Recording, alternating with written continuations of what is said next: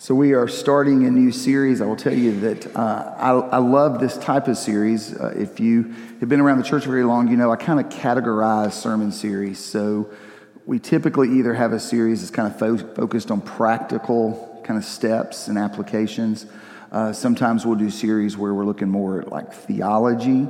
Uh, and then several times during the year, uh, we look at a book of the Bible. Uh, and so that's what we're going to begin today uh, is to look at the book of First John. So if you have your Bibles, go ahead and open up uh, to First John. It's towards the latter part of the New Testament. Uh, if you get to Revelation, you, are too far. Uh, go back a little bit. Uh, but we're going to spend most of our time, or all of our time this morning, in First John chapter 1.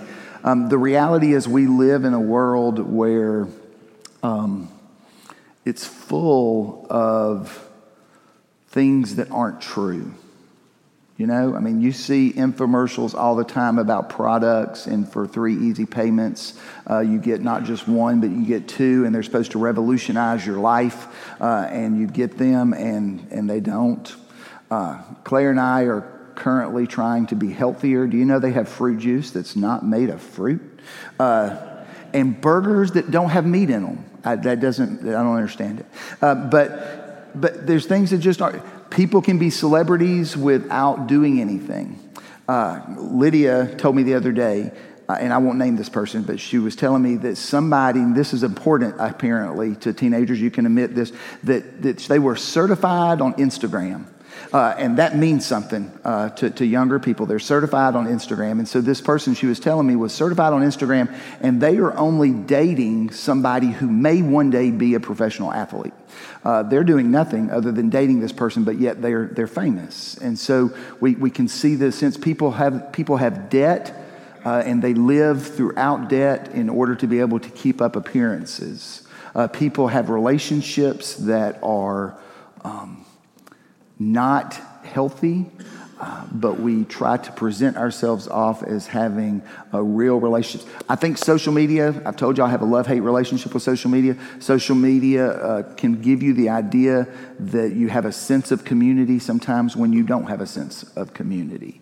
Uh, and so there's the, the, the danger or the negative side of that. You see people who post a picture and everything looks great and what we all know is it took like, you had to fight like cats and dogs to be able to get that one place where everybody smiles because 99.9% of the time, that's not the reality of, of where we are. And so you see all of this stuff that is coming at us that's not true. Um, and we long for truth. We long for real. We long for authentic.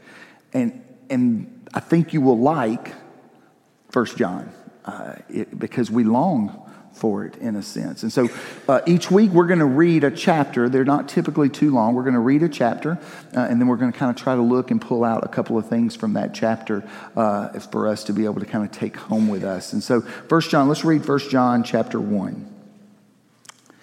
We announce to you what existed from the beginning, what we have heard, what we have seen with our eyes, what we have seen and our, our hands handled about the word of life. The life was revealed, and we have seen, and we testify and announce to you the eternal life that was with the Father and was revealed to us. What we have seen and heard, we also announce it to you so that you can have fellowship with us. Our fellowship is with the Father and with his Son, Jesus Christ. We are writing these things so that our joy can be complete.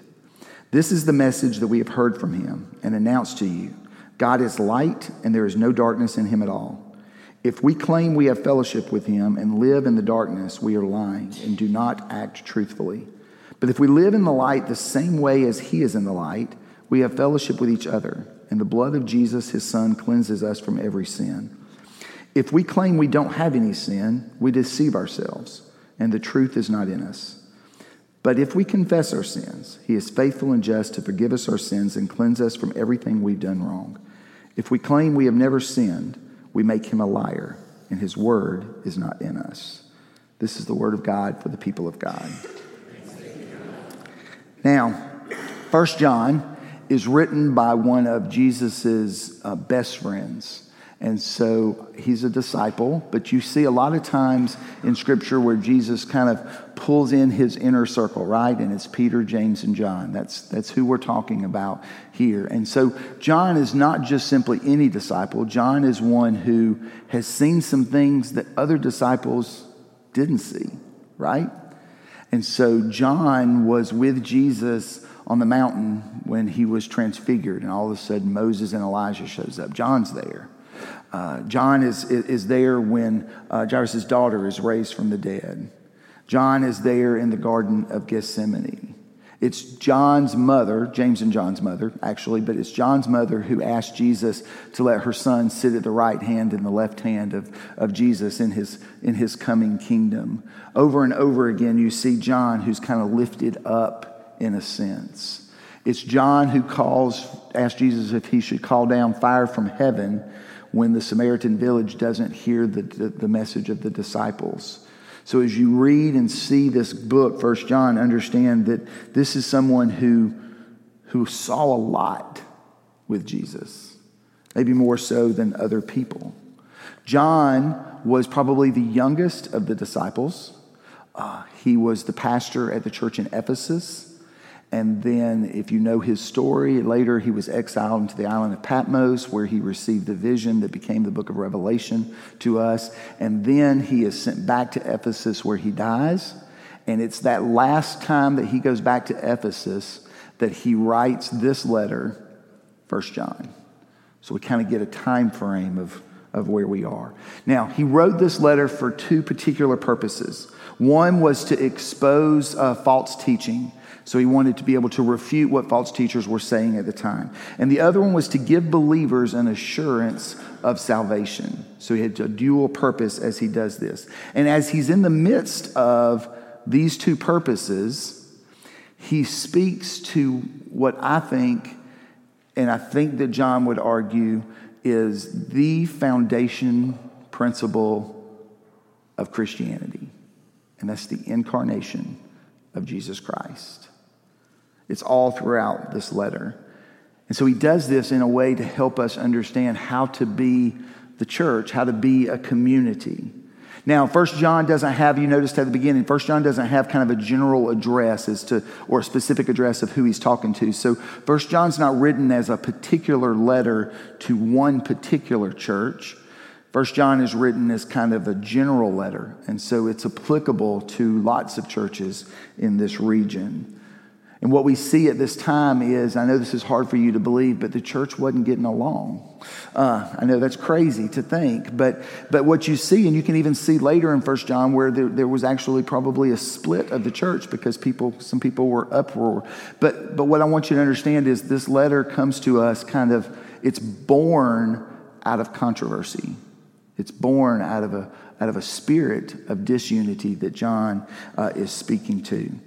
So, at the time in this that it's written here, false teachers were beginning to arise from within the church. So people were beginning to come up. Everybody kind of has their, their own tendencies and sometimes their own philosophies. And so what you see is uh, false teachers beginning to surface that try to look and go, okay, uh, I think that we need to do this. And so, one in particular thing that we're talking here is that John is writing to is against what's called Gnosticism. And so I'll put this up here just so you can kind of get a feel for what Gnosticism is. But it's from the Greek word gnosis, which means or means knowledge. And so Gnosticism advanced a, a, an idea. What I want you to think about is kind of like a dualist idea that things that have matter are inherently evil, and that spirit is good. So matter is evil and spirit is good. And so there's this dualistic thought within Gnosticism of this. And so what they were trying to do was to stop and say, we were trying to deny Jesus' humanity to protect him from evil. That make sense? And so they, because they saw matter as being evil and spirit good, they were trying to deny his humanity so that there wouldn't be the presence of evil. Now, what we see in here is that the, the Gnostic argument kind of takes two different forms. So, the first form is to say that Jesus' physical body was not real. So, their argument was that it was, it wasn't a real physical manifestation. And so, what you see John doing in the letter as you read it, and I'm going to be encouraging you to go and read this this, this week, or at least the first chapter, what you're going to see John do is John speaks to his personal experience with Jesus. I saw him, I, I, I was with him. And so he gets, he, he's wanting the reader to be able to understand that Jesus was a real person and is trying to counter that argument of Gnosticism. The second form that it takes is that Christ's Spirit descended at Jesus' baptism on a human form, but left him right before the crucifixion. And that's the second argument within Gnosticism. So, what John does, as you're going to be reading over this next month, is John is very important and very emphatic to say that the person who was baptized is the person who was crucified. It's the same person. And so he's speaking against a particular argument within Gnosticism. Now, these teachings, they're very important for us to understand what John's trying to speak against because it, it makes a difference when you come to the, the atonement or to the death and resurrection of Jesus in the sense that um, for Jesus to be the perfect sacrifice, Jesus has to be fully human and fully God. And so John is speaking to that as well. And so, what they did for the people of, the, of Gnostics at that time is they would argue because of this dualism separation between matter and spirit, they would say that the effects of what you do on your body have no effect on your spirit. So, think about that. What would that lead to? Well, what that led to for them was sin within the physical body doesn't matter, doesn't affect your spirit. So, um, immorality was permissible because it didn't affect your spirit. You didn't have to uh, be obedient in this world because it didn't affect your spirit.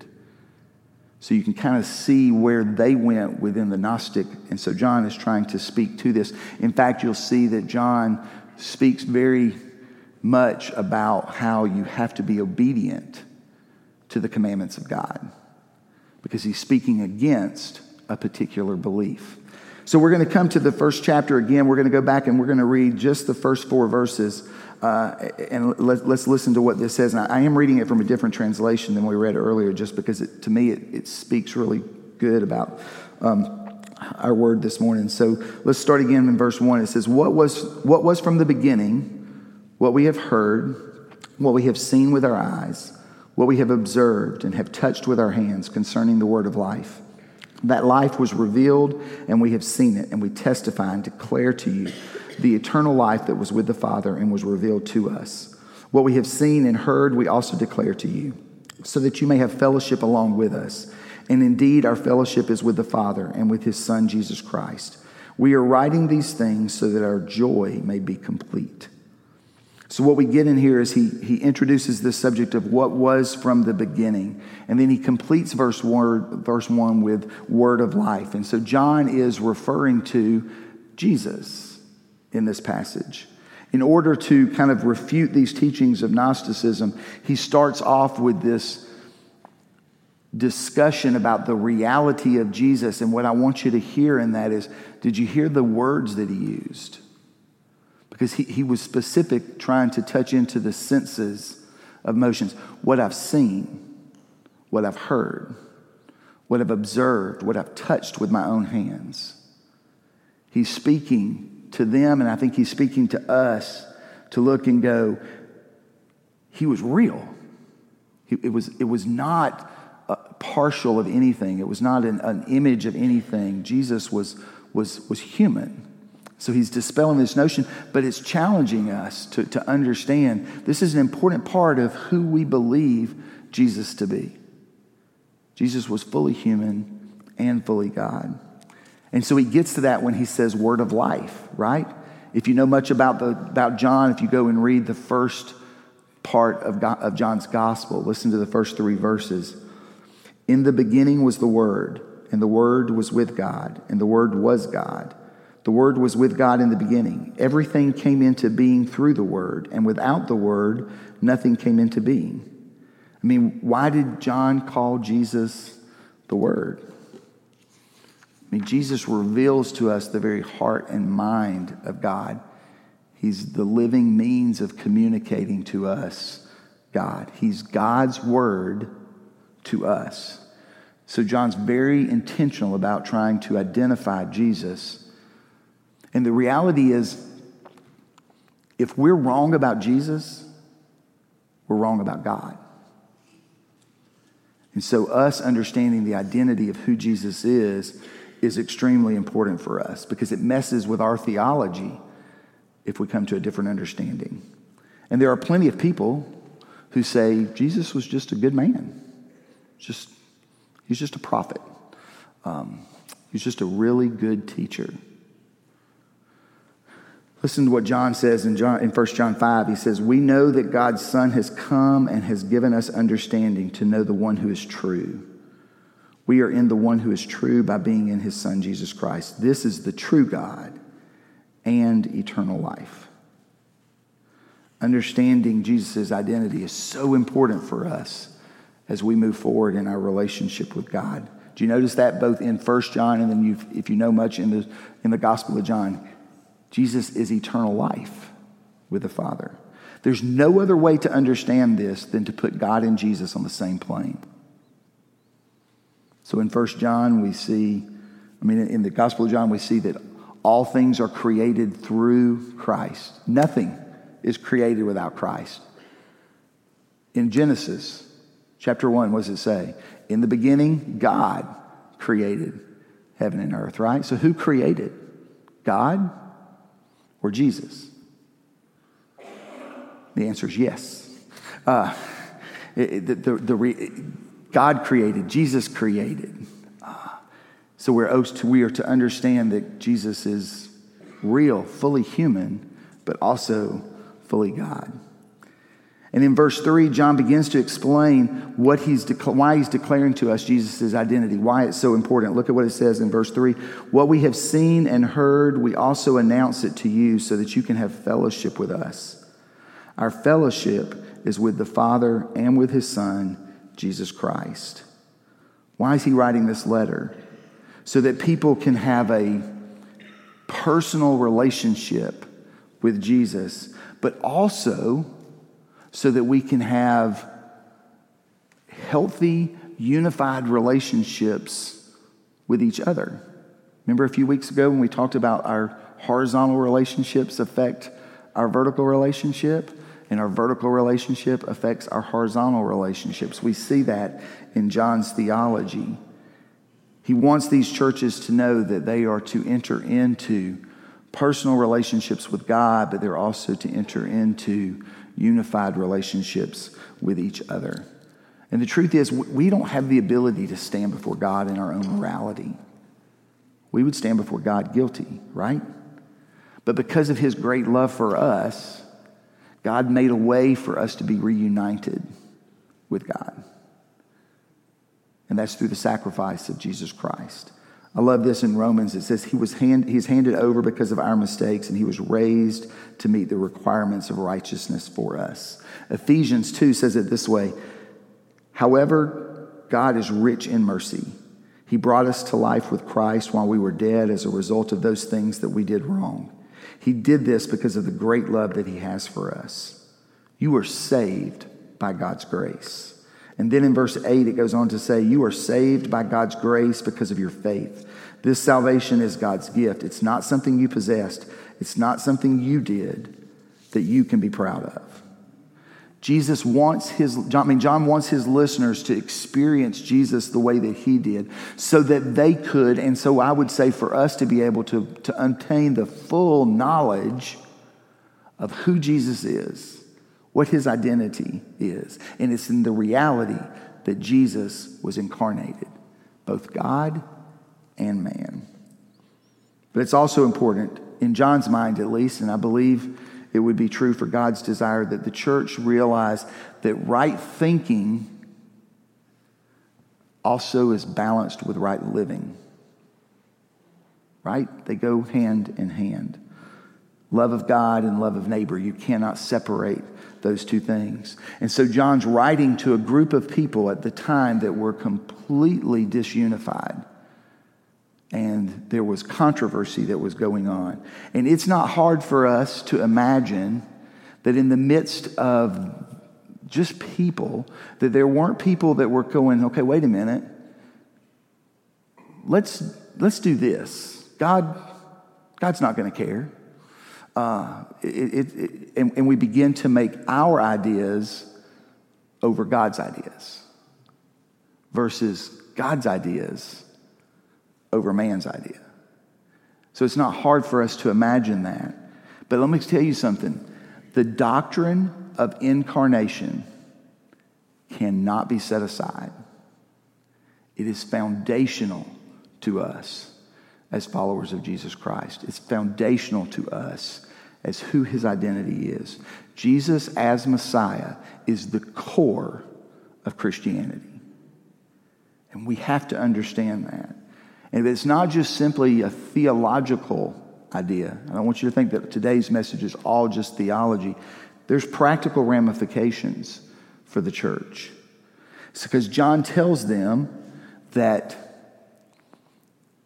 understanding God as, understanding Jesus as both God and man leads us into fellowship with Him and fellowship with each other. And then in verse 4 says this writing these things so that our joy may be complete. In other words, so that we might experience life that is true, so that we might experience life that is real so that we might be able to experience the life that we were meant to live. Romans 11 says this All things are from him, and through him, and for him. May the glory be to him forever. Amen. We were made by God. We were created. Every single one of us were created by God for the truth of a personal relationship with Jesus Christ. And, according to John, a committed relationship with his body, which is the church. A personal relationship with God and a committed relationship with his body, which is the church. Otherwise, life will not make sense. I said to you earlier about how the world thinks that we're crazy if we were to give. Life doesn't make sense if you're not connected in a personal relationship with Jesus Christ and committed relationship to the church. It's the way that Christ created us. I invite you this morning as we read 1 John over the next month, trust his teaching because he will lead you to greater truth in a world that is full of things that are not true. Amen? Let's pray. Most gracious God, we thank you for truth. We thank you for your word. Lord, we thank you that in your love for us, that you loved us before we ever loved you back. And that you made a way for us. I pray, God, for every single person here. I pray, Lord, that we don't see you just as a teacher or a good man or a prophet.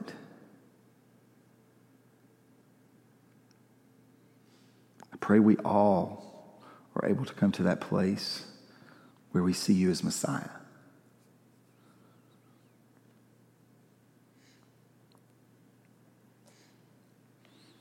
Help us to trust in you.